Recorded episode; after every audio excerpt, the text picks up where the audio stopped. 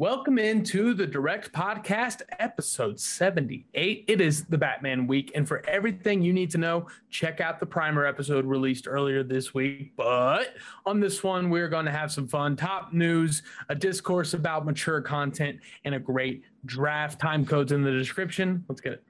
Truth is, we need new heroes. Thanks for the lesson. This is the way. In my culture, I am a Jedi. I am burdened with glorious purpose. They're all villains here. Got us united. I'm a superhero! We are here. It's Batman week. We're all very excited over here on the Direct Podcast. I am Vengeance. Matt Roembke, joined as always by my co-host, Content Machine Liam Crowley. Liam, saw dude. It's great. It's March. It's here. We have arrived at probably our last like little standstill before content goes crazy for the rest of the calendar year. And I'm just happy, man. March is going to be a fun month, even beyond the the universes we cover. AEW Revolution is next Sunday. Machine Gun Kelly is dropping his sequel album, Two Tickets to My Downfall, later this month. And my boy Swayco is also dropping an album on Friday. So, so much, so much W's in the worlds of Liam Crowley.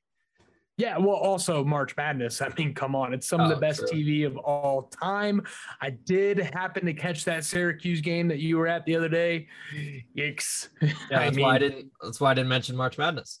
There you go. That place looks amazing, though, man. I've always wanted to catch a game up there. It looks like such a good time. Um, yeah, there's a lot going on in March. Uh, all obviously all over the music, sports, entertainment world, but the universes we cut this is a big deal, you know. And and we even got another layer of it today, and we're gonna get to all that, all the top news from the universes you love. We cannot wait to dive into it, but it's the Batman week. That that's all anybody's talking about right now. It's the Cape Crusader. It's Matt Reeves. It's Robert Pattinson. Uh, the Batman is finally here after two years of hype.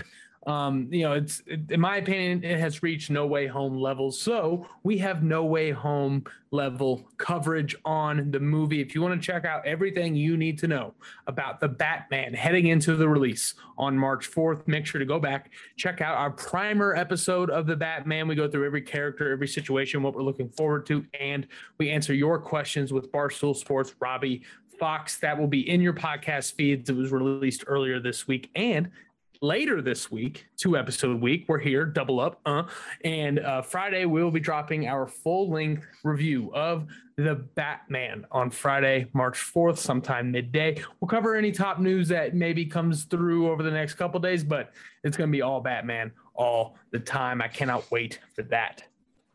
Gonna be fun. I cannot wait. Both myself and you are seeing this movie later tonight, time of recording. And like you said, it's reaching that no way home fever pitch of oh my god, it's real. Oh my god, we've been talking about this movie since before the direct podcast started. And here we are. Here we are. It's very exciting. And uh, we want to make sure everybody out there is also going to see this movie. If you go to see it premiere night, we'll have a review ready for you as soon as you get home, or you can see it later on. But we want to make sure everybody's going to see it. So we got a little giveaway, Liam. We do have a little giveaway. We announced it last week. We're doing another Fandango gift card give giveaway. Those are always very easy because it's nice and digital. and We don't have to worry about shipping and addresses and whatnot. And I asked you all to send in your favorite piece of Batman memorabilia and shout out to Jordan Tanner at mighty underscore Jor on Twitter. He sent in a very fun piece of memorabilia. I'm going to try to call up the tweet right now because it had a funny story behind it. But basically, it was the Joker mask from the Dark Knight back in 2008, and he got this Joker mask. And he were he said that him and his friend were enamored by this movie. And I remember uh, the Joker mask being the first thing he bought for retail online. We left a party to go home when we found out our masks were delivered. What a fun story. Loved hearing that. So, Jordan, I will be sending you a $15 Fandango digital card very shortly. Just hit me up in the DMs when you're hearing this, and uh, we'll get that sent over to you. Batman on us, Batman on the direct podcast. Have fun That's this right. week. That's right. That's what we're going for, man. This is our what fourth episode in the last seven days. You know, we are we are diving into this project and we cannot wait for it to come out. But like you said at the top of the episode, Liam, this really is just the beginning of an incredible year of content. We've already gotten Peacemaker. We've already gotten No Way Home. Kind of it was released last year, went well into January, etc. And we already got the book of Boba Fett, but there's so much more happening throughout the year. And some months are doubling up on major content being released here on the direct podcast. So, for a quick question today, I'm going to ask it the best month of 2022 for comic book movie content. Let me run through the four months that have double features coming to us in 2022. In the month of March, the Ides of March, where we are right now, we obviously have the Batman, and at the end of the month, Moon Knight with a fancy new poster that came out today. Hey yo. May has Doctor Strange in the Multiverse of Madness, and of course, the long awaited Obi Wan Kenobi series. And July, Thor Love and Thunder joins Black Adam for an electrifying month in the middle of the year. See how I did that? See how I did there? Not only just is it electrifying because Thor and Black Adam, it's The Rock. I mean, come on. And then November closes it out with the double month. November has The Flash and Black Panther Wakanda Forever. Liam, of those four months with double feature comic book movie content that we will be covering right here on the Direct Podcast, which one's your favorite? I'm going to go with May because not only does May have Multiverse of Madness and Obi Wan Kenobi, it also has the Moon Knight finale. Like that's Ooh. another thing people uh, got to realize is these six week stretches of Disney Plus shows also bleed into different months. So the fact that we have a finale of a show on May 4th, we have Doctor Strange Multiverse of Madness on May 6th, arguably the biggest movie of the year, and then Obi Wan Kenobi making its long awaited, we're talking a decade in the making debut because Ewan McGregor has been asked about this since Disney acquired Lucasfilm way back in 2012. A decade in the making, it finally arrives on May 25th, and the second episode would be June 1st, I believe. Okay, so only one episode, but still three individual pieces of content, those being a finale, a premiere, and a theatrical release, all within a couple weeks of each other in May. I got to go with uh, my sister's birthday month. There you go. Love May. It's gonna be May. Oh, um, also I'm graduating college in May too. That's gonna be fun. Hey, there it is. At a kid, you know, hang that up, give it to your mom. It's good stuff. Proud of you, buddy. Um, everybody, I put this question out on Twitter earlier this morning everybody has said May. May is the month that people have marked on their calendars for this is my time because you got Star Wars, you got Marvel stuff, and like you said, Multiverse of Madness, probably the biggest movie of the year if we really break it down to be a little different. I, I would have also chosen May, um, but uh, to be just a little bit different, I'm going to go with November. I'm going to call November the month of questions being answered. Think about it. We get the Flash where we hopefully will have all of our continuity questions about the DCEU answered, fleshed out, and we will have a guiding light for the future of the franchise. It's what I want more than anything. I'm very excited to see not not just what happens in the movie, what are the repercussions moving forward? Who is the team? Superman has to be a post credit for the Flash, right? You know, now that I'm thinking about it. But which one? Exactly. That's the answer. That's the question I'm hoping it's answered, but also Black Panther Wakanda Forever. I think that this movie is going to do gangbusters, not only because it's coming off one of the greatest cinematic achievements of all time in Black Panther made 2008, it's the tribute to Chadwick Boseman, a fan favorite actor across the world. This is going to be a very emotional movie. Just going into the theater, walking into the theater and feeling those lights go down. Um, you know, we we uh not we but i talked about it with my friends before uh rise of skywalker and there's been a few other movies. There's a very good chance this movie opens with a funeral scene which you know i'm, I'm kind of welling up just thinking about that. And we're going to get all the questions answered for the black panther franchise moving forward. So i'm very excited about november. I'm excited about every month this year really. You know what i mean? We're never going to stop just like the news never stops. Ladies and gentlemen the top news from the universes you love in this week's sizzle reel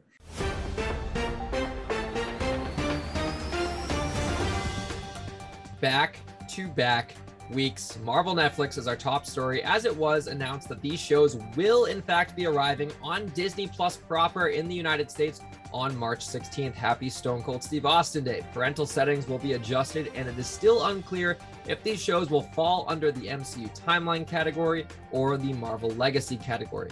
Oh, and Agents of S.H.I.E.L.D. is coming as well.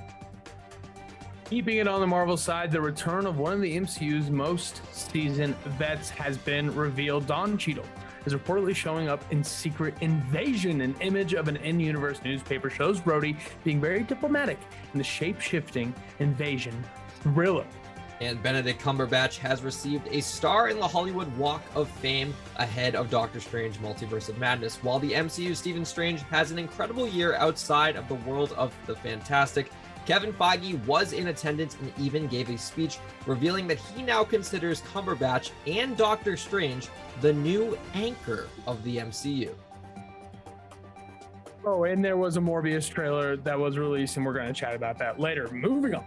Moving on to the DC brand, Joe Manganiello has teased the return of the DCEU's Deathstroke. The Spider Man actor posted some great artwork of his character from Zack Snyder's Justice League, along with a caption New profile pic, dot, dot, dot. And the Snyderverse sorta lives on.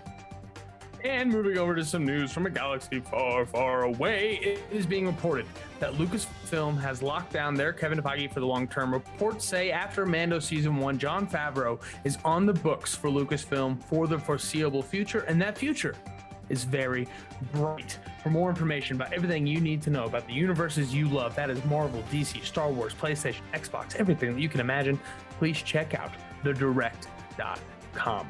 What about the people in the back? Said thedirect.com.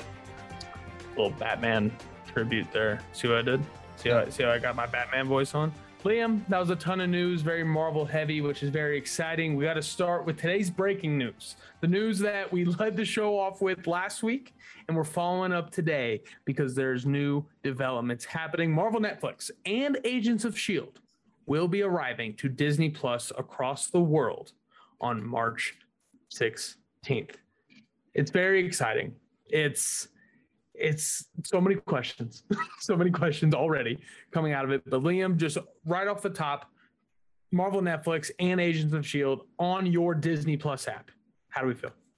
I'm very, very intrigued, and I will officially dub a new direct podcast uh, piece of lexicon here. You like to say certain projects are on trailer watch. Shout out Thor: Love and Thunder, absolutely yep. still on trailer watch these shows are now on canon watch and we yeah. will know on march 16th whether or not they are canon and i know that you know sparks a lot of debate on what is and what isn't and i know both not just both all seven of these shows have referenced mcu events but it's always been a one-way street nothing from agents of shield or any of the six marvel netflix shows have been referenced in the mcu proper those being the movies as well as the streaming shows on disney plus except for James D'Arcy uh, from Agent Carter showing up as Jarvis in Avengers Endgame. That's the one lone connection. When these projects arrive, it's going to be super, super telling what category they're in, where they fall within the MCU chronology, if that's how you pronounce that word. I know it's a word, but I don't know how to pronounce it. Anyways, it does kind of open the floodgates though a little bit because you know these are going to be on Disney Plus proper, not Hulu, not the we're not going to get the star page here in the United States just yet they will be within regular Disney Plus, the Marvel tab. What subsection they fall into on that tab remains to be seen, but the fact that Marvel is willing to, or Disney rather, is willing to embrace TVMA is a huge, huge telling sign for where they want to take the universe going forward. Because Matt, you wrote that great feature uh, over on the direct.com about the different branches of the MCU the MCU is so expansive at this point that we no longer have to worry about everything being family friendly because stuff can bomb. Like Eternals did not bomb. Don't get me wrong, but it didn't do what Marvel wanted it to do, and it's a it's a one stumble. They brush it off. They keep moving forward. No individual project is super consequential moving forward in terms of finances, so they can take a lot more risks. And with so many different branches going on in the MCU, they can absolutely take some more mature risks and I'm here for it. I am here for it as well. It's really interesting. Last week, I said because uh, Charlie Cox and Vincent D'Onofrio have already made appearances in the MCU as their characters from the Marvel Netflix Daredevil series, that I believe that that sector, Daredevil, Luke Cage, Jessica Jones, The Defenders, Iron Fist, and Punisher would all be considered canon because I just feel like they've already made that blend. They just haven't solidified it yet in continuity. It's the Agents of S.H.I.E.L.D. being included with this group that is really interesting to me. Agents of S.H.I.E.L.D. was not a Netflix show, this was an ABC show. Yep, ABC. Right? Good for them. Uh, we love Clark Gregg. We love um, we love so many characters on that show. I've never personally never seen an episode. Not Ming one, Na Wen. right? Shout out. Ming Na Wen. Oh, Fennec Shan. Get the hell out of here. Um, I've never seen an episode, not one, but I do know it's seven 20 something episode seasons. That is a lot of stories being told in Agents of S.H.I.E.L.D. They go through Inhumans, they have a Darkhold in there. A Darkhold, for those who don't remember, the MacGuffin at the end of WandaVision and will surely play a huge part in Multiverse of Madness. So the fact that Agents of S.H.I.E.L.D. is included in with that Netflix group, very interesting to me. I don't know how that's going to play out. Is there a chance that Agents of S.H.I.E.L.D. goes into Marvel Legacy while the others go into the MCU timeline category? Yes, totally possible. But I wonder if they would make that move. They would make that distinction. Uh, maybe they all go into Marvel Legacy. Maybe they all go into Marvel Timeline. I don't know. But if everything, Agents of S.H.I.E.L.D. included, goes into Marvel Timeline, I am just so curious if that takes those characters and stories off the board. I think it does because you can just go back and watch them. You know what I mean? If you want the Inhumans thing, you can go back and watch it. So, does that mean that we get no Inhumans in the MCU? That's a good question. But remember, they did have an Inhuman show that they decided not to include in this package. With everything they included, we also have to look at what they did not include. Yeah, exactly. And Inhumans, I think, is is a blunder that they definitely want to try again. I think that there is a very telling sign as to why these are the seven shows that are migrating over and not other ones per se. I will say though, I I see, and this is gonna upset the Agents of Shields fans, but I if I'm gonna bet, I think the Netflix shows go in the timeline in the uh, Marvel Cinematic Universe tab, and Agents of Shield goes in Legacy. That's not to say it won't be canon adjacent, because I do think that there is a simple explanation that Agents of S.H.I.E.L.D. is just live action what if, and that Clark Greggs Coulson died in Avengers. This is an alternate timeline where they revived him, and it goes off in wacky, weird ways. I've seen season one, I was not in love with it. Um, it does have some cool concepts in that first season, and I know a lot of people say it gets better as the seasons go on it's coming to Disney Plus and it's accessible now. So, you know, that's not to say I won't check it out eventually, but I'm one of those people that when it comes to everything it tackled, I'd rather that be legacy so we don't interfere with the current Darkhold storyline, so we don't interfere with Inhumans in the future, because there's a very bright future for potentially doing Black Bolt one day in the MCU. I don't want that character to be off the board because another series touched on it. While characters like Iron Fist, with all due respect, I'm okay with Iron Fist never really showing up in the MCU if it means that the Danny Rand that we got in Marvel Netflix is the only one going forward, per se. I Yeah. will say I am less okay with aspects of Agents of S.H.I.E.L.D. being off the board, such as Mo- Mockingbird, for example. We already know that that's kind of been something that's been changed Yeah. with Hawkeye. You know, it, it's murky, it's weird, and answers will come in just two weeks. The reason I'm more okay with the lesser parts of the Marvel Netflix uh, universe being integrated here, such as Iron Fist, a character that I just didn't love. Uh, I got like three episodes in, couldn't really do it anymore. Um, it's Thor. You know, nothing against Thor and Thor Dark World, but that character took a complete 180 between Dark World and Ragnarok, and you know, very swiftly became one of the more lovable characters in the MCU after being a mid-tier lovable character going into Ragnarok. You know, it was just it's just not the same Thor. We don't get Infinity War Thor unless we get Ragnarok Thor, and I think that that um, uh, most improved player of the year award he won that year. I think we could see that the Netflix series as well. Just see how many people were upset we did not include Black Bolt in our uh, Illuminati Dream Teams Yeah, and Mr. Fantastic too. and Mr. Fantastic as well. But we will find out soon enough. Liam, there was a Morbius trailer. Did you see it? Yeah, Matt, I feel like I also saw the whole movie in it too. Michael Keaton was in it. Probably every scene of his. Yeah. All right, so new Morbius trailer. It's great that they it's great that they released this final trailer ahead of the movie coming out um, April first, March thirtieth, April first. That's going to be a busy couple days here on the Direct Podcast. Um, I'm thinking a double review uh, episode because who knows how long we'll be reviewing either of those episodes, either of those things. Um, so I do want to ask you: Do you have one, just any new thoughts coming off of this trailer? Is it your Michael Keaton scene theory? It's Uh, my my one thought is I'm I'm sorry to be a little negative on this story, but I'm not falling for it again because the Venom Let There Be Carnage marketing campaign was an absolute trick. It was an absolute smoke and mirrors run of just telling us to get excited about this post credit scene that still lives in my head rent free as one of the stupidest scenes I've seen at the theaters. I've, I was angry leaving that movie, Matt, and that happens so very rarely. I see tweets all the time about people. Uh, there was a tweet, some guy, it went viral. He was like, random thought that I'm being completely serious on, but I'm jealous of people who know the difference between a good and bad movie. Every time I leave a movie, I just think about I had a good experience. And yeah. I implore you to watch Venom Let There Be Carnage and you'll understand what's the difference between a good and bad movie is. This marketing campaign, the tagline of a new Marvel legend arrives bullshit. I don't believe that for a second. Uh, I think that they're just trying to get the word Marvel in there to get people excited. Two weeks before this movie comes out, they'll probably say stuff about the post credit scene being crazy, and there'll be a bunch of fan reactions going nuts, and none of it will have any merit because I don't think this movie is going to be any good. And it's that's a complete 180 from our last trailer review of Morbius, where I said I kind of liked it and I was interested. I'm just not buying it. I think that this trailer gave away everything we're going to get.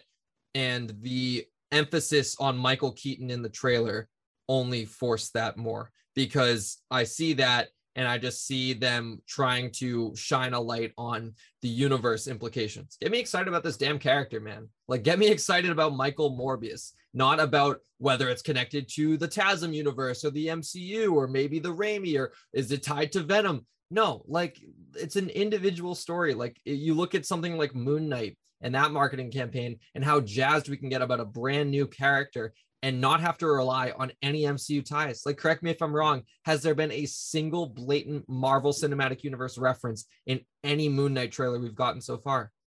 No. Morbius. One teeny a little but little one is the London Museum. That's it. That's it. Morbius, on the other hand, every single frame of every single piece of marketing has been what's it connected to? What's it connected to? This movie feels like a cash grab. This movie feels exactly what Scorsese and Villeneuve say about these Marvel roller coasters. And I'm mad. I'm mad, Matt. I'm fired up. Yeah. Yeah. Dude, there's even like there's there's people on Twitter campaigning to make this the biggest movie of the year just cuz. You know what I mean? Like like there really is no organic hype behind this and the people and and there are people literally like trying to manufacture hype for this movie. I, I, was shocked when I saw that, and it's just it's it's unbelievable that that's a real thing that has to happen. Um, I I'm with you. Uh, I I experienced Venom um, when it came out in theaters the first time, and Let There Be Carnage. I actually went to a press screening for it and was so excited to go to a press screening. Also walked out of the movie theater quite angry. Um, I will say just some positives on the the movie itself, like like just the trailers and the footage we've seen. I don't like Jared Leto as an actor. I've I've been very open about that on the podcast. I have not seen Dallas Buyers Club, so I know I haven't seen his best work. But um, I just don't like his soft creepiness that he brings to every role, which I understand is a thespianic thing. That's a word. Um, but what I do like is he has that in this Michael Morbius role. A lot of opportunity for comedy when you're this soft, gentle spoken oh no, I'm just a good friend, Michael Morbius. Like that, that could hit. What I like though, when he is Morbius, when he is the vampire, he seems very animalistic. He seems like a very much like a beast, like he's you know growling and you know snarling and stuff. I'm gonna enjoy the monster aspect of it, I think, because as I've said since day one, kinetically, like the action in this movie, I think looks dope. So if I, if I can get at least some awesome action scenes out of this, that's what I'm going for. You know, I mean, that's that's the best this movie can do for me personally. But I'm not very excited, and you know, there's no use comparing it to the Venom hype. Liam Benedict freaking Cumberbatch, man, we all thought it was going to be Tom Holland, and you know, Sam Wilson's going to have a run. But Kevin Feige, from the man himself, says at Benedict Cumberbatch, uh, his Hollywood star presentation, he is the new cornerstone of the Marvel Cinematic universe. It makes a lot of sense. Uh, he uh, Feige mentioned he has been featured in three of the top six highest grossing films of all time. That's nuts. I think only Tom Holland can say that, along with Benedict Cumberbatch, right? Like it's those two. So yeah, that's really exciting. Uh, uh, Jacob Batalon was this close to. Wait, no, Jacob Batalon too. He's in the game. Yeah, and Infinity War the too. team with the handshake. So it's Tom Holland, it's Benedict Cumberbatch, and Jacob Batalon. Shout out to those three. Uh, what do we think about Feige's statements about Doctor Strange being the cornerstone of the MCU moving forward, ahead of Multiverse of Madness? Jon Favreau is so close. His Infinity War scene was deleted. So close, Jon Favreau. Um, but it's crazy too because he doesn't just say um that he is like an an anchor. He says that he is the The- anchor, which is huge because we know how big the MCU has gotten and we know how much star power it has attracted. And the debate I feel like was always around whether it would be Cumberbatch or Brie Larson because both of their characters are not only super powerful, but both of their individual star powers as actors is also just immense. Benedict Cumberbatch, though, is on a different level than Brie Larson right now, and I, that's no disrespect to Brie Larson. Yeah. He's just made so many more appearances. He is the grinder for the MCU. He is, you know, in a, in the sports world, you call someone an Iron Man who puts out all like the work and is always on the field, never misses a game. And if you know, if only there wasn't an Iron Man in the MCU, I would also use that title. But he Nice. is in the sports comparison, the MCU's Iron Man. He has made appearances in 2016's Doctor Strange, full on lead, 2017's Thor Ragnarok, 2018's Avengers Infinity War, 2019's Avengers Endgame, and then nothing came out in 2020, and he came right back in 2021 for Spider Man No Way Home. Oh, and five months later, Doctor Strange Multiverse of Madness. This dude is putting in hours, he's putting in work, and he's not nobody. He was freaking Benedict Cumberbatch before the MCU casted him. Like he has been a name. He is not someone like Tom Holland who became someone because of his MCU role. He was already Benedict Cumberbatch, the A-list thespian known for Star Trek and Sherlock Holmes, and he somehow usurped that with Doctor Strange as a role.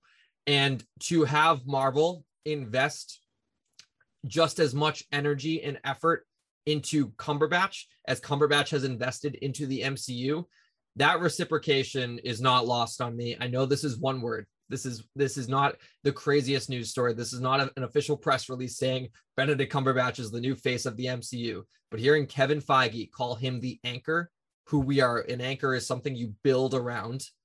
That's awesome, and I'm here for it. I'm all for it. Cumberbatch, more in the future. I, I think that also narratively, you look at the Doctor Strange character and what he's able to do with these stories. We talked about it with No Way Home. He's featured in that movie because he opens up so many doors for what can happen as far as the multiverse stuff and you know the the the memory spell and all these different things. They've established him so well in 2016 and 2018, um, also in Thor Ragnarok, um, that you know the magic card is something that they can play well. It just so happens to be you have one of the biggest actors in the world playing that guy. You know, it could have been anybody. It's Benedict Cumberbatch. Even in the comics, I don't remember where I've heard this. It was in a documentary I watched somewhere. The like Doctor Strange solo comics never really took off. Then there's not any like historic Doctor Strange run that lasts more than a few issues. You know what I mean? You got your X Men, Joss Whedon runs. You have your uh, Batman runs with um. Oh man, I'm forgetting his name. Um. Oh wow, that's bad. Huh? Jeph, Loeb. yes, but also um the guy who also did Frank Miller.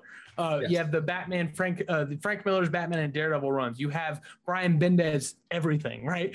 Um, in in the comics, Doctor Strange never really took off from a solo um, experience, but you look at every single um, event series that Marvel has done since the mid 90s, Doctor Strange is a pivotal part of all of those series. He's a supporting role in so many different things that he comes off as six man of the year every single year. He's Ray Allen. He's your guy. He's he's the one that's going to bring the team together through his power. And I think it's just really cool that they're leaning into that from a live action standpoint. Quickly jumping over to DC, Spider-Man 2002 star Joe Manganiello, who I saw in uh, the final episode of Modern Family is just a documentary on the show, and they did a they did a pan over shot of all the actors and their families at dinner, and they get to Sofia Vergara, and there's the giant that is Joe Manganiello sitting there next to Sofia Vergara, and sitting next to him, tiny little matey from Modern Family, and it's really funny to see that next to each other. Uh, he put out a Deathstroke picture, says his new profile pic. Liam, Deathstroke has only appeared in a post-credit scene of the Snyder Cut. Do we have any anticipation for this character in the future? Well, uh, he's appeared technically twice, but only one could be canon because it was a post-credit scene of Justice League. You know, maybe we need a league of our own, where he has a full head of hair, and then in the nightmare Oh, yes, yes, sequence yes. with the mohawk. So technically twice, but in technically the same movie ish. It's all murky. Who knows? You know, uh, what what's the what's the Deadpool quote? McAvoy or Stewart? These these timelines are so confusing. Um, I do think uh, Manganiello will be back as Deathstroke. I don't think that this is a coincidence, and I think just the emphasis from uh, James Gunn's side of the DCEU is reason to believe that uh, James Gunn said too before that uh, when he was developing his version of the Suicide Squad, Deathstroke was originally penciled in as the leader. It never made it past the concept art standpoint.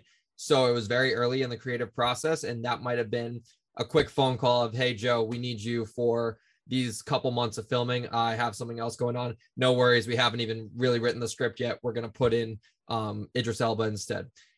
But that said, you know, James Gunn has how many projects in development over at DC? At least another Suicide Squad spin-off series, Peacemaker season two, and probably a Suicide Squad sequel, if I had to guess. Deathstroke factors into any one of those projects. And I think the most likely option is an antagonist for Peacemaker season two. Genuinely, I think the timing of this post is not a coincidence. I think James Gunn is already fleshing out ideas for season two. And I think uh, Gunn and Manganiello would work really, really well together. I will say, I don't know how I feel about Deathstroke being in James Gunn's humorous world, but I have a lot more faith when I think about Deadpool 2 and how well the super serious Cable worked opposite the super zany Ryan Reynolds, Wade Wilson. I think you bring in Slade Wilson to star opposite John Cena in Peacemaker season two. And not only do you immediately uh, boost the star power from an actor standpoint, but you also boost the stakes. Like anyone who didn't buy into Peacemaker season one, like all five of you, you see that Deathstroke is going to be the main antagonist of season two. You're going to be watching that series every week. So that's my prediction Deathstroke in Peacemaker season two. But I'm just happy to see Manganiello in uh, a superhero role in any capacity. He's tall, he's jacked, he's handsome. It's a shocker that it took this long uh, for that to really develop. Married to Sofia Vergara. That's just a win overall. Um, I think that I, I was gonna come in with the exact same take. Peacemaker season two. I feel like this is Idris Elba and John Cena, you know, just carbon copy. You know, put it put put that dynamic back into this show. I think we got it good to go.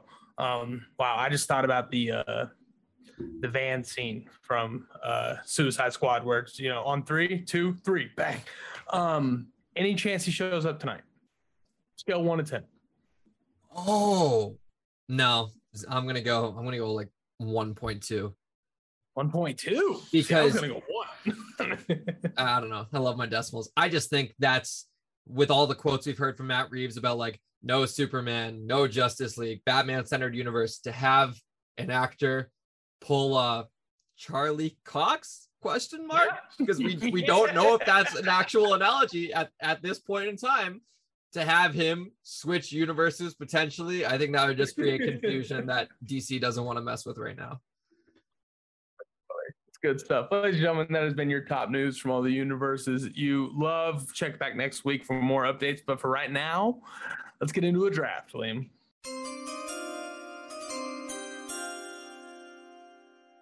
Well, the new era of the Batman has arrived, and leading the way is Matt Reeves and Michael Giacchino. That got us thinking on the Red Brand side of things. Who are the best behind the scenes assets in the Marvel Studios family? So today we will be drafting the best directors, writers, and composers currently on projects in the Marvel Cinematic Universe. There are plenty of legends in the MCU that have hung it up. Shout out to the Russo brothers, Joss Whedon, Markus and McFeely, Alan Silvestri, etc. And there are some new faces who have yet to pin their future in the MCU: Chloe Zhao, Kate Herron, Matt Shakman, etc. But today we're going to be drafting current Marvel Studios behind the scenes roster players joining us today. Longtime friend of the show, one of the hardest working people in superhero entertainment, the man, the myth, the legend, the machine, Richard Nebens. Thank you guys. Good to be back, and uh, you guys keep doing great work. Thanks for thanks for doing this.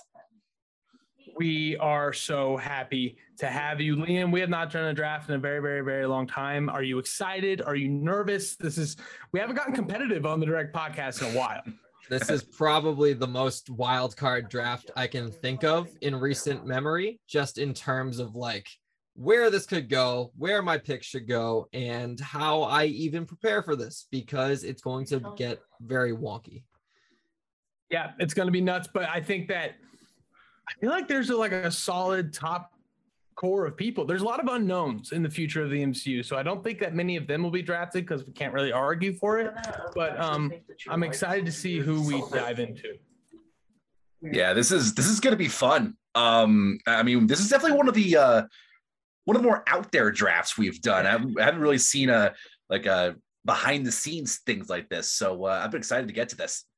Yeah, what got me thinking about it was Matt Reeves and Michael Giacchino were leading the new Batman craze. You know what I mean? Like, Oh, uh, yeah. you know, your Nolans, your Snyders. When a director gets connected to a big project, you know that's a lifetime thing. So let's dive right into it. Liam, you got the first overall pick, followed by the machine. I'll get the wrap around. We're going to do three rounds and an honorable mention. Liam, who is the number one overall pick in the behind the scenes MCU players draft? This is very, very tough for me. I, I was very upset when I got the first overall pick because even though it's good to get your top guy, it's also a little frustrating when your number two guy is so close and the pressure is all on you to take one or the other and likely not have the other one come back to you. Anyways, I'm just rambling in order to really wrap my head around who I want to take. And I'm going to go with the one with a little more experience, and that is Jon Watts. Uh, Jon Watts is one of the most acclaimed directors in the MCU working right now, and he seems like a lifer. He did an entire Spider Man trilogy. He's the first director in the history of the MCU to start and finish a trilogy from the first, the second, and the third movies. And he's been given one of the ultimate stamps of approval by being trusted with the third live action theatrical take at the Fantastic Four. This one has to work. If it doesn't work, it's very, very, very bad news for the future of the Fantastic in both ways, in both the Fantastic Four and the fantastical side of comic book movies. Jon Watts, though, has my full trust moving forward. He is a director who is creative. He is a director who gets it. It's very hard for new directors to come along and fully embrace Feige's vision, for better or worse. Some people have new ideas, some people have recycled ideas, but Jon Watts feels like a spawn of Kevin Feige in terms of realizing what Feige is going for. And Fantastic Four is one of my most anticipated projects, not just for the reason of Johnny Storm being back on our screens, but also because Jon Watts is in the chair and he's got to be number one overall.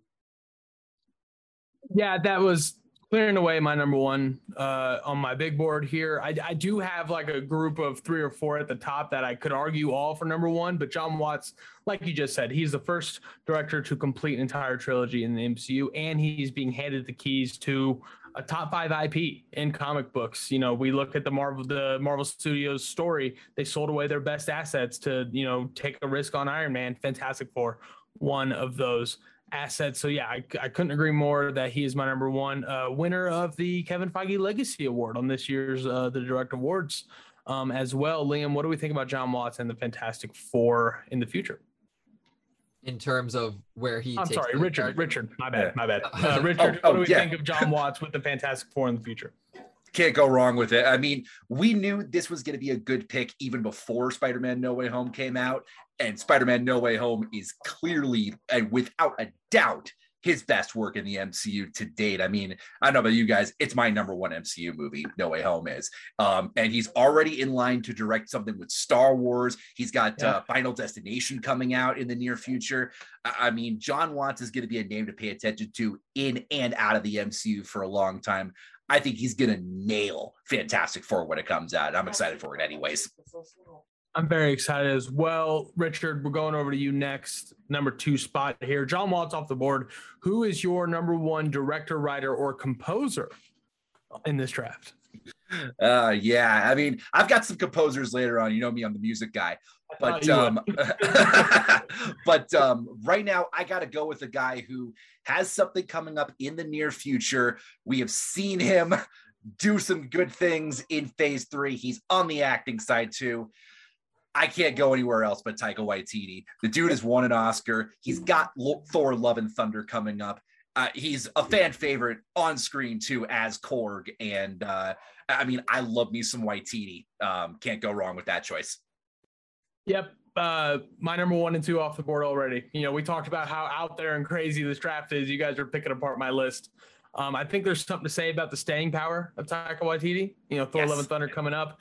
I can't imagine that's his last project. And like you said, he's got an acting side of it. He also doubles as a writer, which is Oh, yeah. something that is really important in this draft. Thor: Love and Thunder's Taika Waititi. Liam, tumultuous relationship with this guy, but I know you love the person. Taika Waititi, you excited about the pick here? I'm absolutely excited about the pick. And the reason why I say this too is because he's one of those rare directors within the MCU that is getting a movie made that he wanted to do. He was recruited for Ragnarok, but Thor Love and Thunder does not happen unless Waititi pitches it. Like this was not on the books. They did not want to do uh, Thor 4 back in 2017. That character was going to be wrapped up from a solo standpoint with Ragnarok. And then Taika Waititi said, I want to do Ragnarok 2. And thus Love and Thunder was born. Kevin Feige doesn't say yes to every pitch. Taika Waititi clearly brought something cool to the table, and Ragnarok objectively was a hit uh, across audiences. It's not the Ragnarok I wanted to see, but fans fell in love with it regardless. And you know, the Oscar can't be denied. Jojo Rabbit is incredible, and he also did great stuff with The Mandalorian. And you also said from an acting standpoint, both in front of the chair and behind the chair, he's got it made. Taika Waititi, similar to Jon Watts, glad he is under the Marvel Studios banner for the foreseeable future. Couldn't agree more. He's a hit. Everybody wants to work with him. You know, that's oh, yeah. something that really cannot be understated. Look at the names that are coming up in Love and Thunder. Talk about TD, great pick.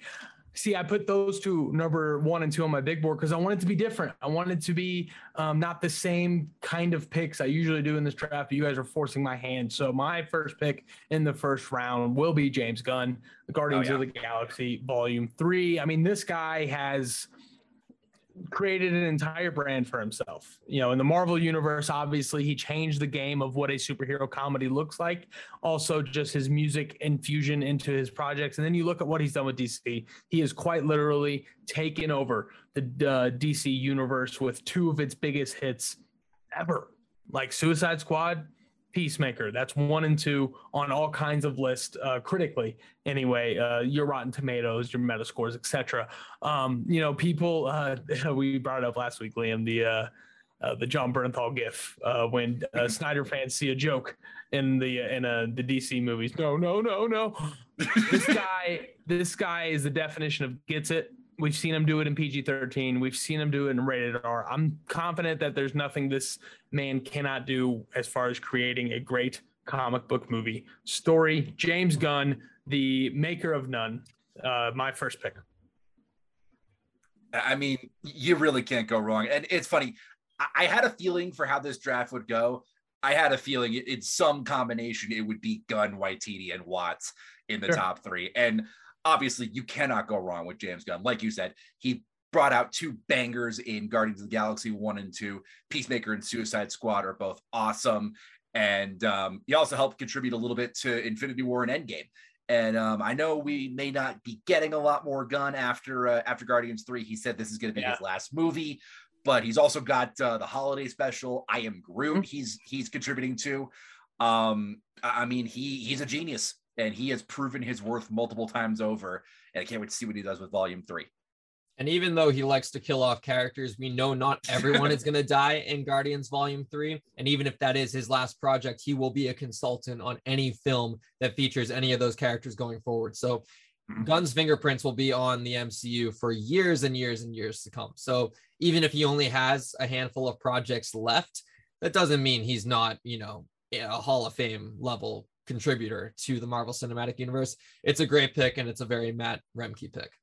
Very. another winner of our Kevin Feige Legacy Award, if I'm not mistaken, our first ever. Um, so uh, three directors off the board. My turn again here in the second round on the wrap. I'm taking the first composer. I Mm. think that there are still a handful of directors that I would like to get a piece of here. I'm hoping one of them makes it back to me, but I'm going to take my first composer off the board. A little diversity in my team. This is going to be one that I know both of you love, you know, to the moon and back. is Ludwig Göransson. I mean, it's, it's Ludwig. I mean, you can't beat that. uh, Black Panther, Wakanda Forever, Ludwig Returns, um, Marvel, Star Wars, everything else he's ever done. This guy em- emotes through music better than anybody since John Williams. I believe that. I think that he has such a passion for every scene and every movie he does, and it really just brings it all together with all five senses. And so, yeah, Ludwig, Ludwig Göransson is definitely my pick here, and I cannot wait to see this graphic with James Gunn and Ludwig next to it. Richard, that's gonna be that's gonna be a really good one. And I mean, like our directors that we've picked, he has proven himself multiple times over. You've heard The Mandalorian, you've heard The Book of Boba Fett, you heard Black Panther. Obviously, he won an Oscar for it. Um, I mean, he is up there with some of the best composers of this day and age, right along with the Silvestris and the John Williams and and all those guys. Um, I'm really excited to see where he goes with Black Panther. Especially, I'm really curious to see how he works it out. Obviously, with no Chadwick Boseman, no T'Challa in there, and that's going to be a challenge for him. But I think it's going to be a challenge he's up for in a big way. absolutely.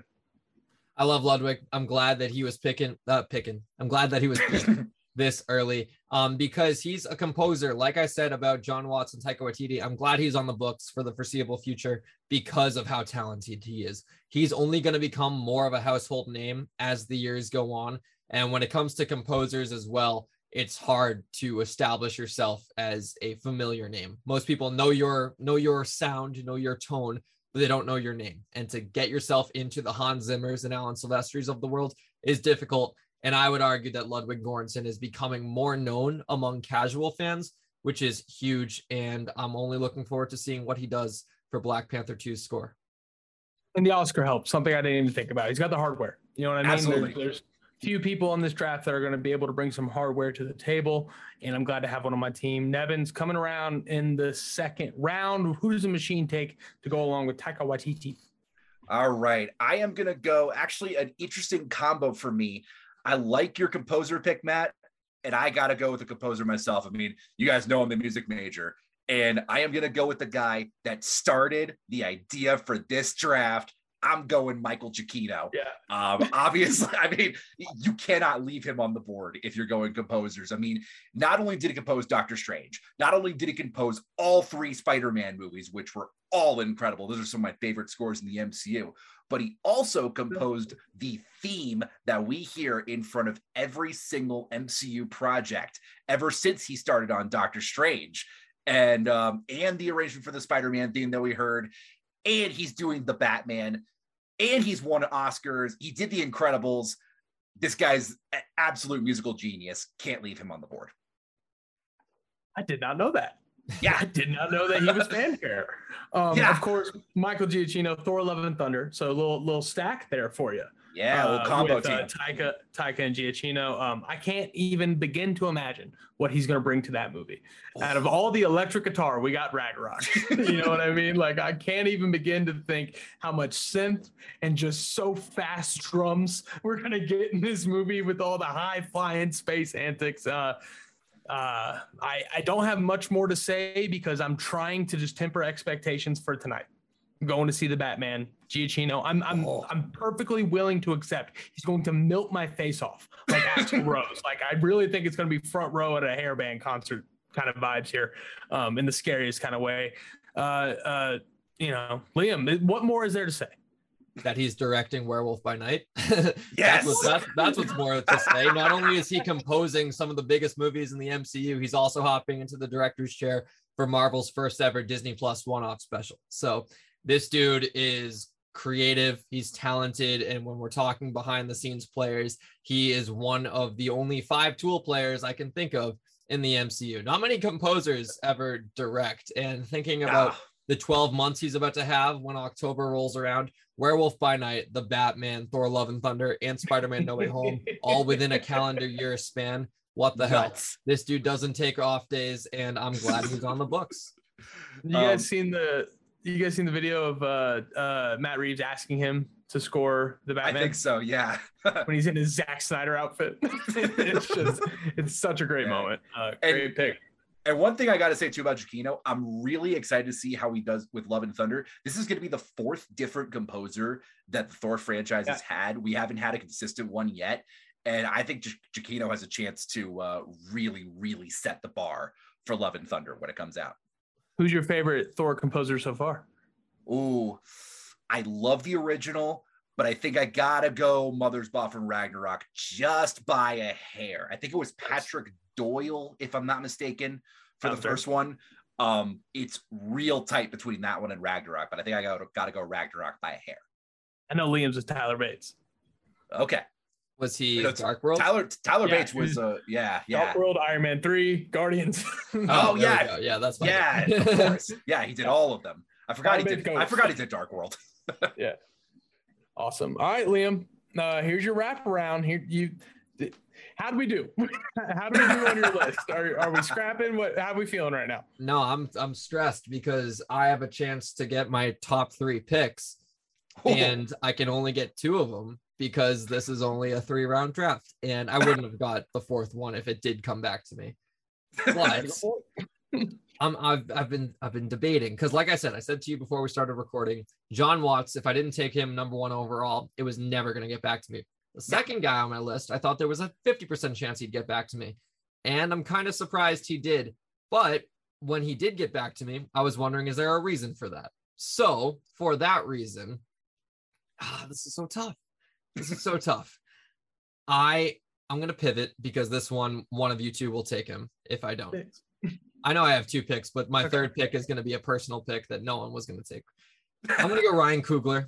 Uh, he was fourth on my list, and not because he's not talented, but because I thought number two should have been more up there. But then I thought about the struggles Ryan Coogler has had to deal with with Black Panther: Wakanda Forever.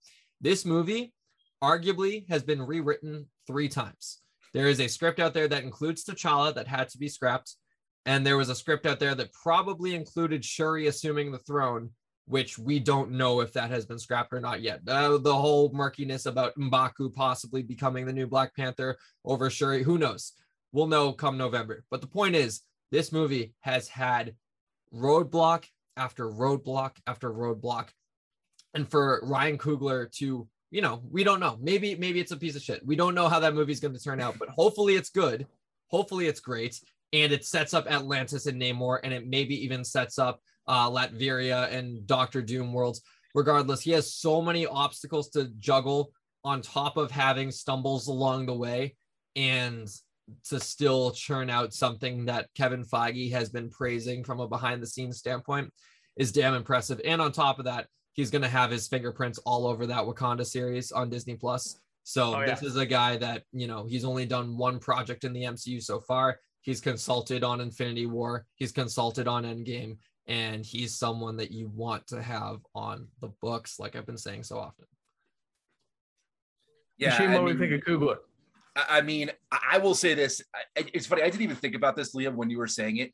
I don't think any director has had a tougher go of a project, especially since phase four started, than Ryan Coogler. Like you just said, one roadblock after another. I- mean, to have to rework an entire movie without your leading character, I I mean, that's a feat in and of itself. And then you got to work out the Shuri story, the Okoye story, the Mbaku story. I mean, obviously you got Nakia, all of Wakanda, and on top of making sure that it lives up to what was the highest grossing solo movie in MCU history before No Way Home took that title. Um, I mean, this guy and another writer director, just like uh, just like Gunn, just like Waititi. Um, he's got a tough road ahead of him, but I think if anybody's equipped to do it, I think it's Ryan Coogler, and I'm uh, I'm excited to see where he goes with Wakanda Forever. Yeah, I've I've uh, you know screamed the praises of Kugel on this podcast many times. He's one of my favorites. I think he's his world building ability is unbelievable. Um, you know, you see it not only in Black Panther, but you see it in Creed, Creed Two, etc. I yeah. hope we get the Star Wars movie someday. Um, it's a great pick. And and Liam, if it makes you feel better, I was between him and Ludwig uh, when I picked in that second round. So it's definitely definitely a great pick by you that uh, shortens up my list in a really interesting kind of way. Here comes your third round pick. You've been touting it as a personal pick. I have sent my guess into Nebens of who it's going to be. So I'm very excited to see here. Well, if your curious. guess is uh, Malcolm Spellman, then you got it right. Boom. Malcolm Spellman, showrunner for my favorite project of 2021 in The Falcon and the Winter Soldier, and he is scribing Captain America 4. The future of the Captain America franchise that I have often said is my favorite franchise within the MCU. It's my favorite trilogy within film as a whole. Him being trusted to do that is awesome. And you want to talk about directors that had roadblocks.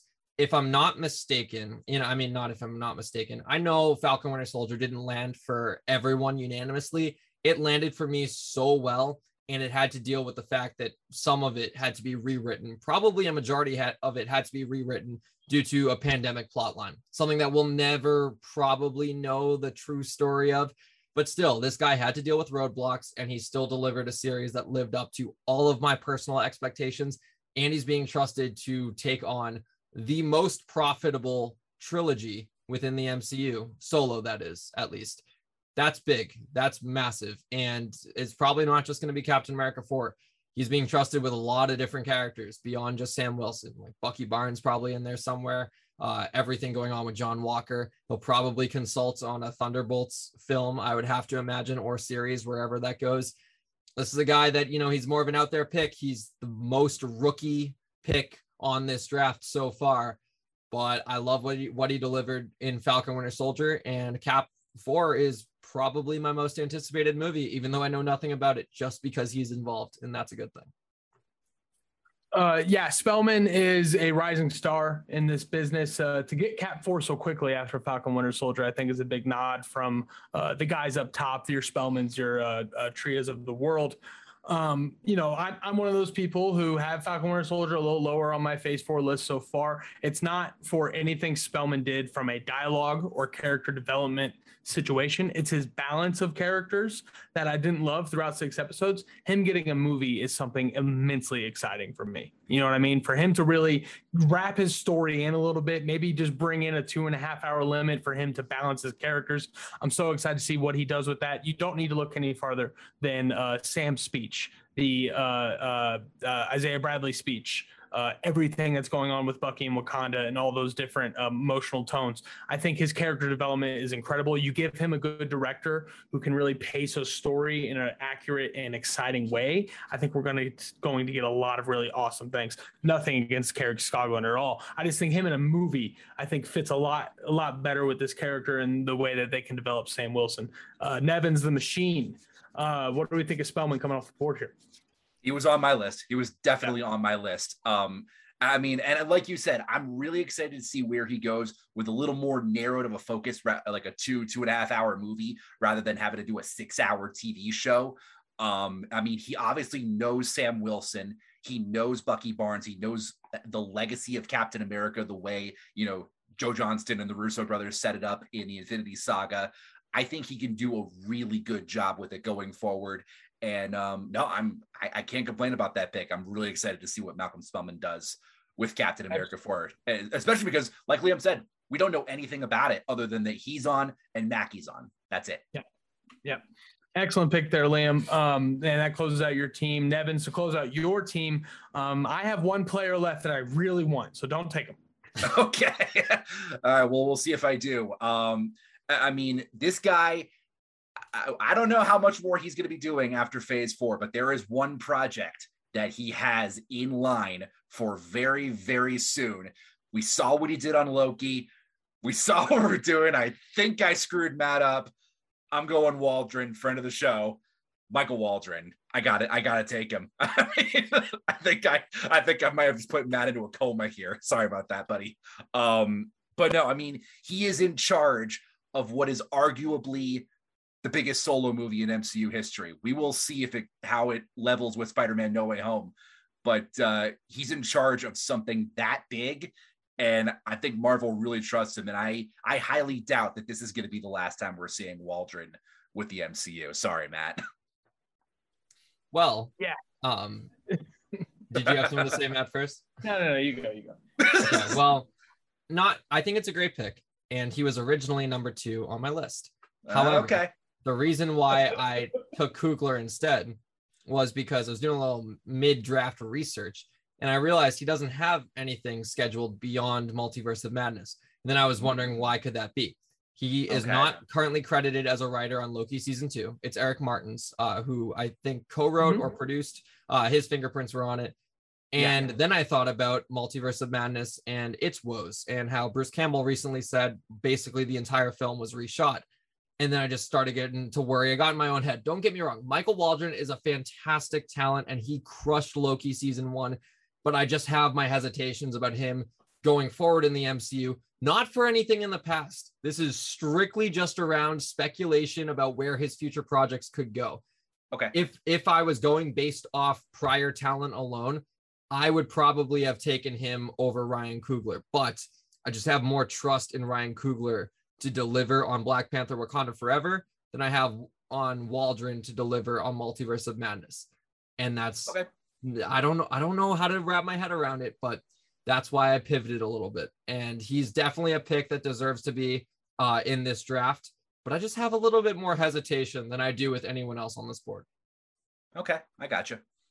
Bookmark that. I'd like to talk about that more in a later episode. Different story for a different time, right? Yeah. Yeah. You know what I mean? That's that's interesting. It's an interesting perspective on Waldron. He was definitely my next pick, friend of the show.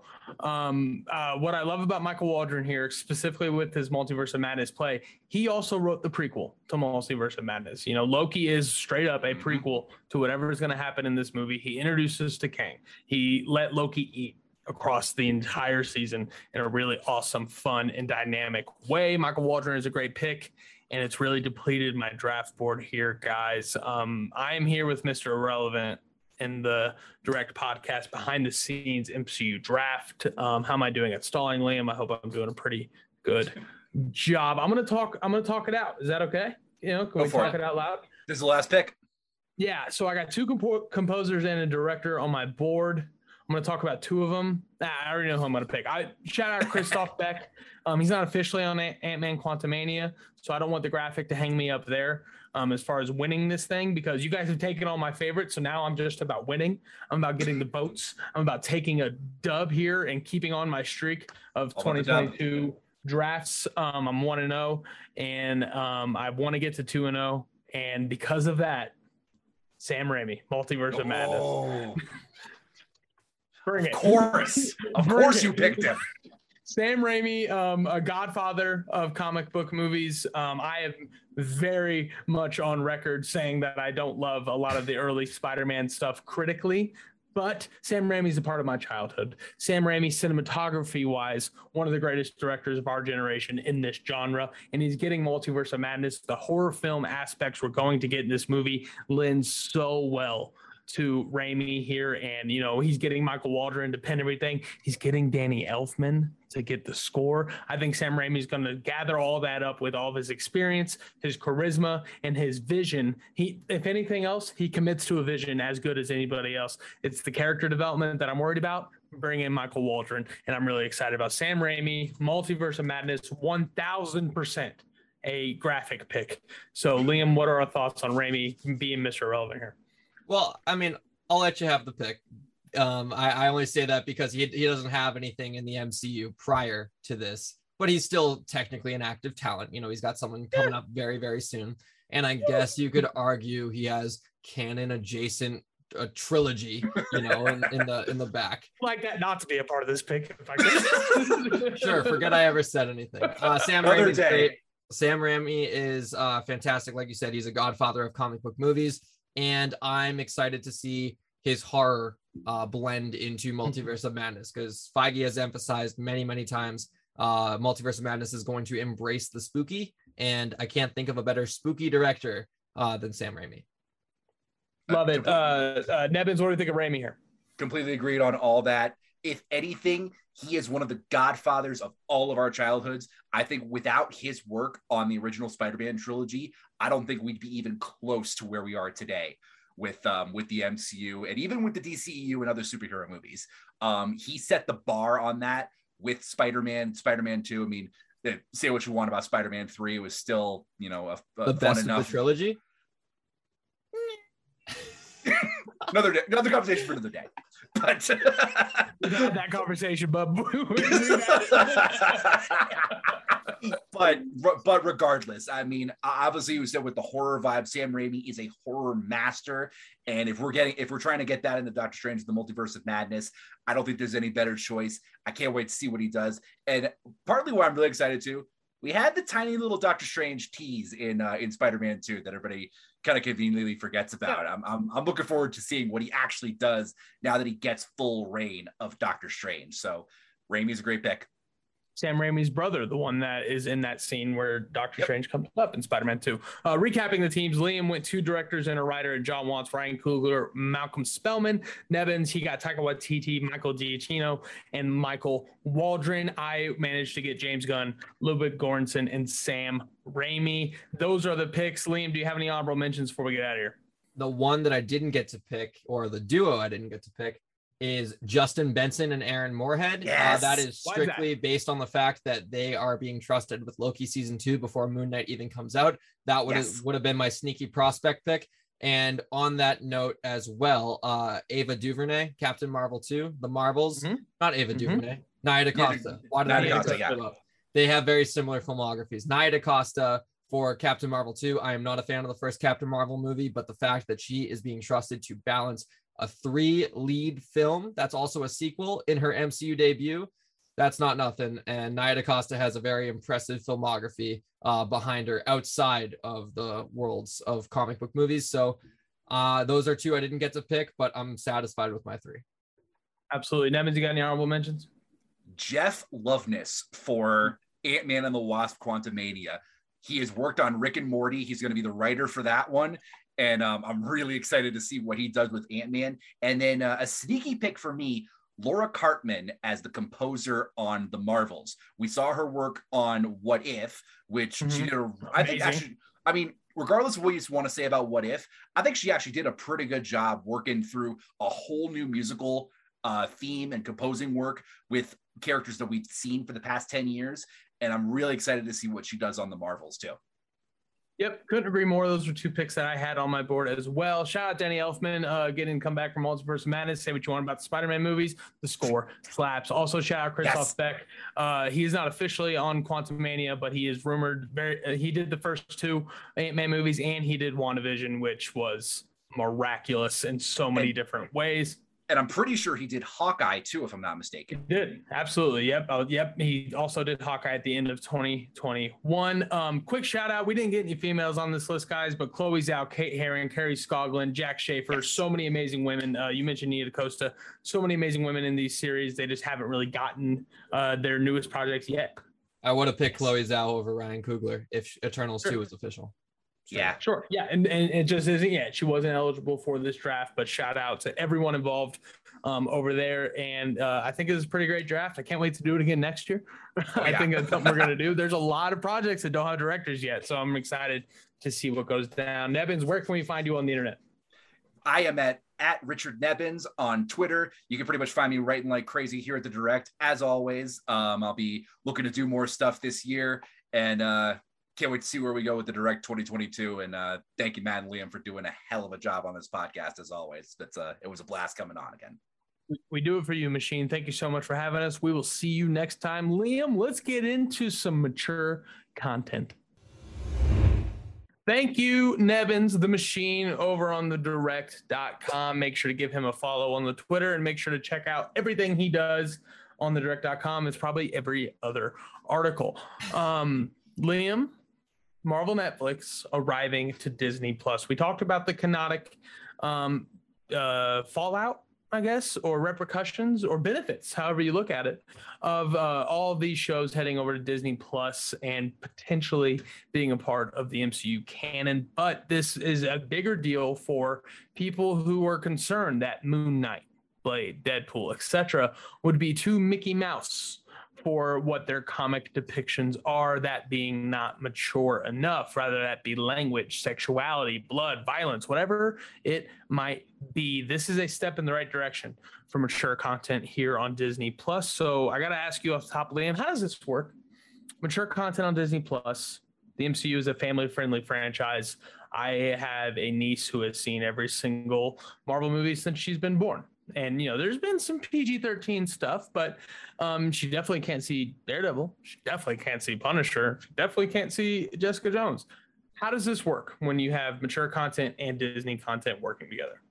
Well, from a logistics standpoint, it, it works by password protecting these shows. Um, if, if you're wondering about the parental controls, I believe within the Disney Plus uh, official release, basically what will happen is on March 16th, all users, regardless of whether you're a solo user or a family of all adults, will be prompted to update their parental controls. And you can dismiss it if you want, or you can update it and password protect some of these shows to where you would literally have to enter in like a four number pin every time you went to watch an episode of Daredevil, which you know it's uh it's what's it called uh re- repeating. What's the word for repeating? Repetitive. repetitive. Wow, what a brain fart there. it? It's repetitive. However, it is a necessary step to ensure that like younger audiences aren't popping on an episode of Jessica Jones because that show gets dark. Like I'm not I'm not even concerned about the violence. I'm just concerned about the mature themes in some of these shows.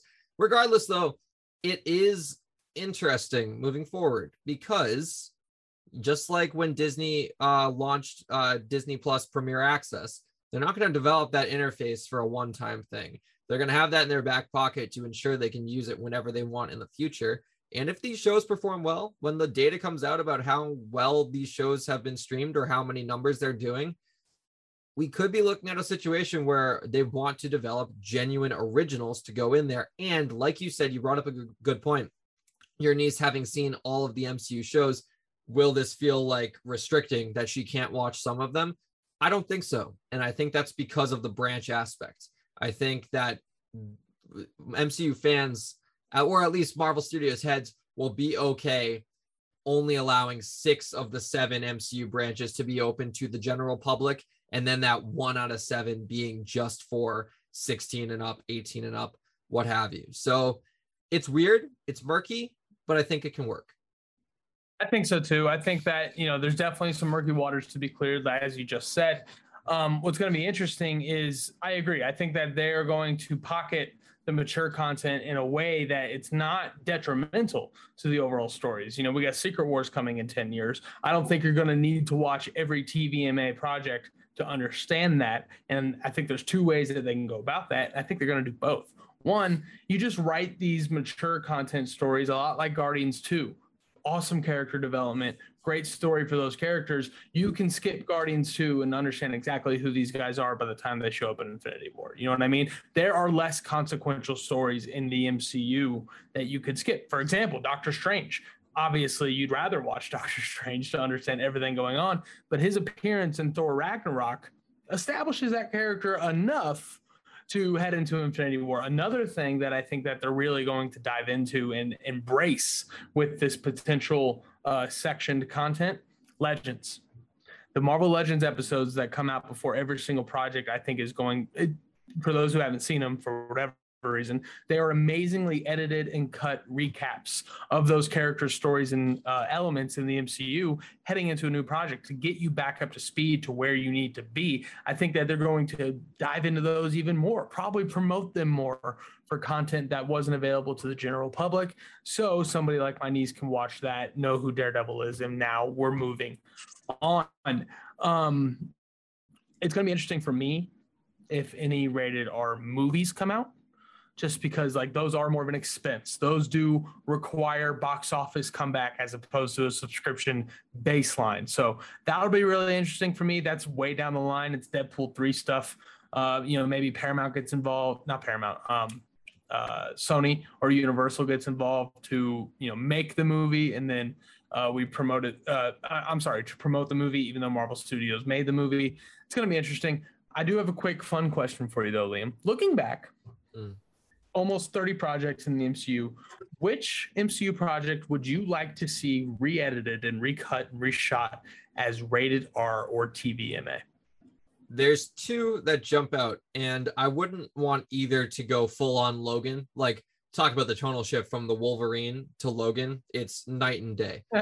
But I would like to see Iron Man 2 possibly rated R because I think that hits a lot more narratively if you fully explore Demon in a Bottle and not like I don't want everyone want to see Tony Stark be like a villain, but like man, like make us feel like awful for this guy. Like take him on a Jaime Lannister route of like, man, you have fallen from grace since since your first movie, and make us want to root for him even more. Uh, come the Avengers and Iron Man three, and then the other one just for one scene, Civil War. Uh, when Rhodey falls out of the sky, like sh- like show like a leg like lost. Like show like a bone marrow coming through. Like something something very very visceral to emphasize the stakes. Because they often said when the russos were questioned about not having anyone die in civil war they talked about how well permanently injuring someone and having them have to walk around this universe as a reminder of the civil war consequences we felt would have a greater impact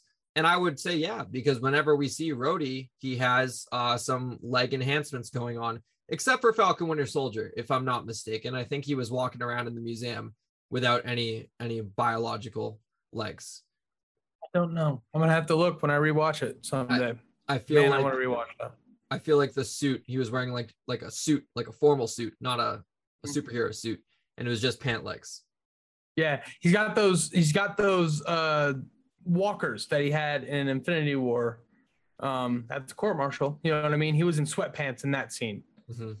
So it'll be interesting. I, that, that's a great thing to uh, write that down, Liam. We'll we'll go back. We'll check it out.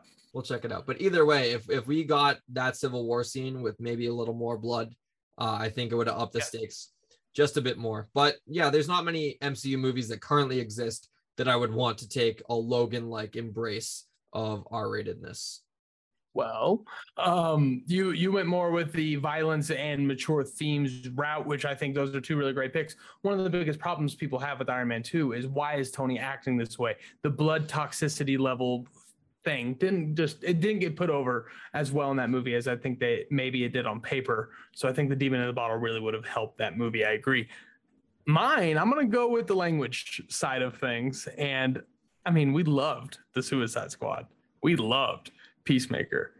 Give me Guardians Volume 2 rated R. Like, give me the rated R cut of Guardians 2. I think it could be more funny than we ever could imagine it being. It's already one of the funniest MCU movies, along with all the emotional aspects. I think we get a lot of Peacemaker vibes in Guardians Volume 2 if we get that rated R. So that would be my pick looking back. Liam, looking forward, a lot of characters on the board for who we can dive into in the future of the MCU. Which ones do you want to highlight as a request to Kevin Feige and his team to get that rated R or TV MA rating?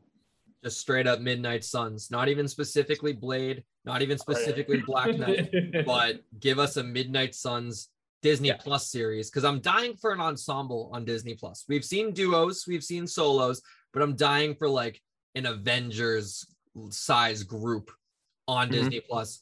Uh, bring in, you know, I I assume this lineup will absolutely consist of Kit Harington and Mahershala Ali as Black Knight and Blade respectively, but you know, try to maybe bring in Doctor Strange if possible, maybe get some Ghost Rider in there. I don't know, but I would love to see six episodes of Midnight Suns getting down and dirty, like getting gritty, like the violence that you could show and show that this is not like this is not your mama's MCU, like this is dark. Uh, I think that could be fun. Plus, playing off some R-rated language too would be fun. And yeah, just Midnight Suns as a whole, I think that project is destined to be rated R, whether it's a series or movie. But personally, I'm rooting for a series. Yeah, no, I uh, I wrote down the same thing. I wrote down Midnight Suns crew, everybody there. I think even just from a violence standpoint, you know what I mean. I think you can really put that in, and uh, you know, really just bring that up to a whole nother level, like we see in Daredevil, like we saw in Deadpool. Obviously, everybody's gonna. That we do want Deadpool to be rated R. I think it's gonna be rated R. Um, you know, that's an obvious one. Wolverine. I know that's kind of tough because we want this to be different than Logan, so it's kind of hard to do that. Um, I'm gonna say Wolverine, and I'm gonna double down on my Guardians pick, a Drax miniseries rated R, where Mm. Bautista gets to just go have as much fun as he wants across MCU cosmic. I think that could be really fun as well. Do you remember how excited we were for uh, the Batman saying a curse word thing in Snyder Cut? Yeah, Like, remember, like Batman's gonna say fuck. Like, we should all watch this movie. It came in the 11th hour, and it was awful. it was awful. So that's really interesting. But guys, mature content is coming to Disney Plus. Everybody just set their alarms. March 16th. Is it canon?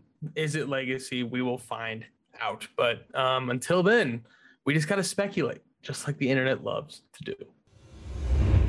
Ladies and gentlemen, that was your top news. That was a draft, and that was a direct discourse, and that was episode 78 of the direct podcast. Thank you guys so much for following along. We really appreciate you. Next time you hear our voices, we will have seen the Batman, which is a wild concept. But Liam, for now, where do you want to send the people off into their weekends? I'm going to send the people off into the movie theaters. Just a reminder get your snacks, get your sodies, uh, get you a big thing of popcorn, get you a big thing of soda because every single time I don't get popcorn for a movie, I'm sitting in the theater and I regret it 20 minutes in. And I am very glad I reminded myself right now to get my popcorn and a large soda tonight because it's going to enhance the viewing experience. I can't wait for this movie, and I hope Michael Giacchino shatters my eardrums and makes them bleed.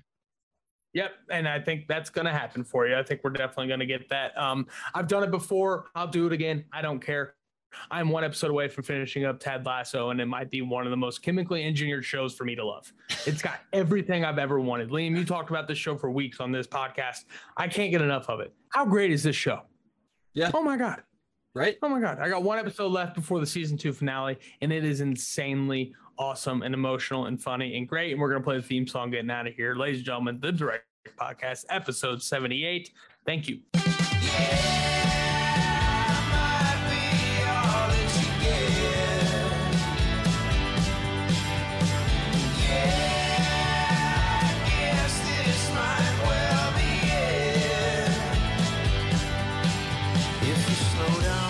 Second,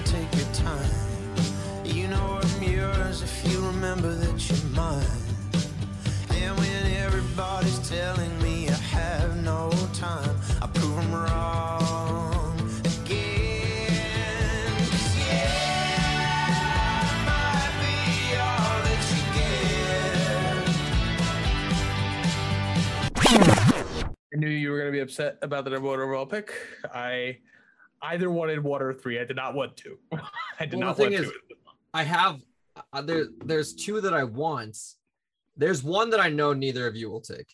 Um, so I'm saving that for round three. But there's two that I want, and I don't know. I think I think one of them has like a 50% chance of coming back to me, and the other has a zero percent chance. Nebens is such a wild card with these drafts, man. Do I want to he really is. Yeah, I don't know how to how to predict them. Yeah. Um, fuck. Here he comes. Here he comes.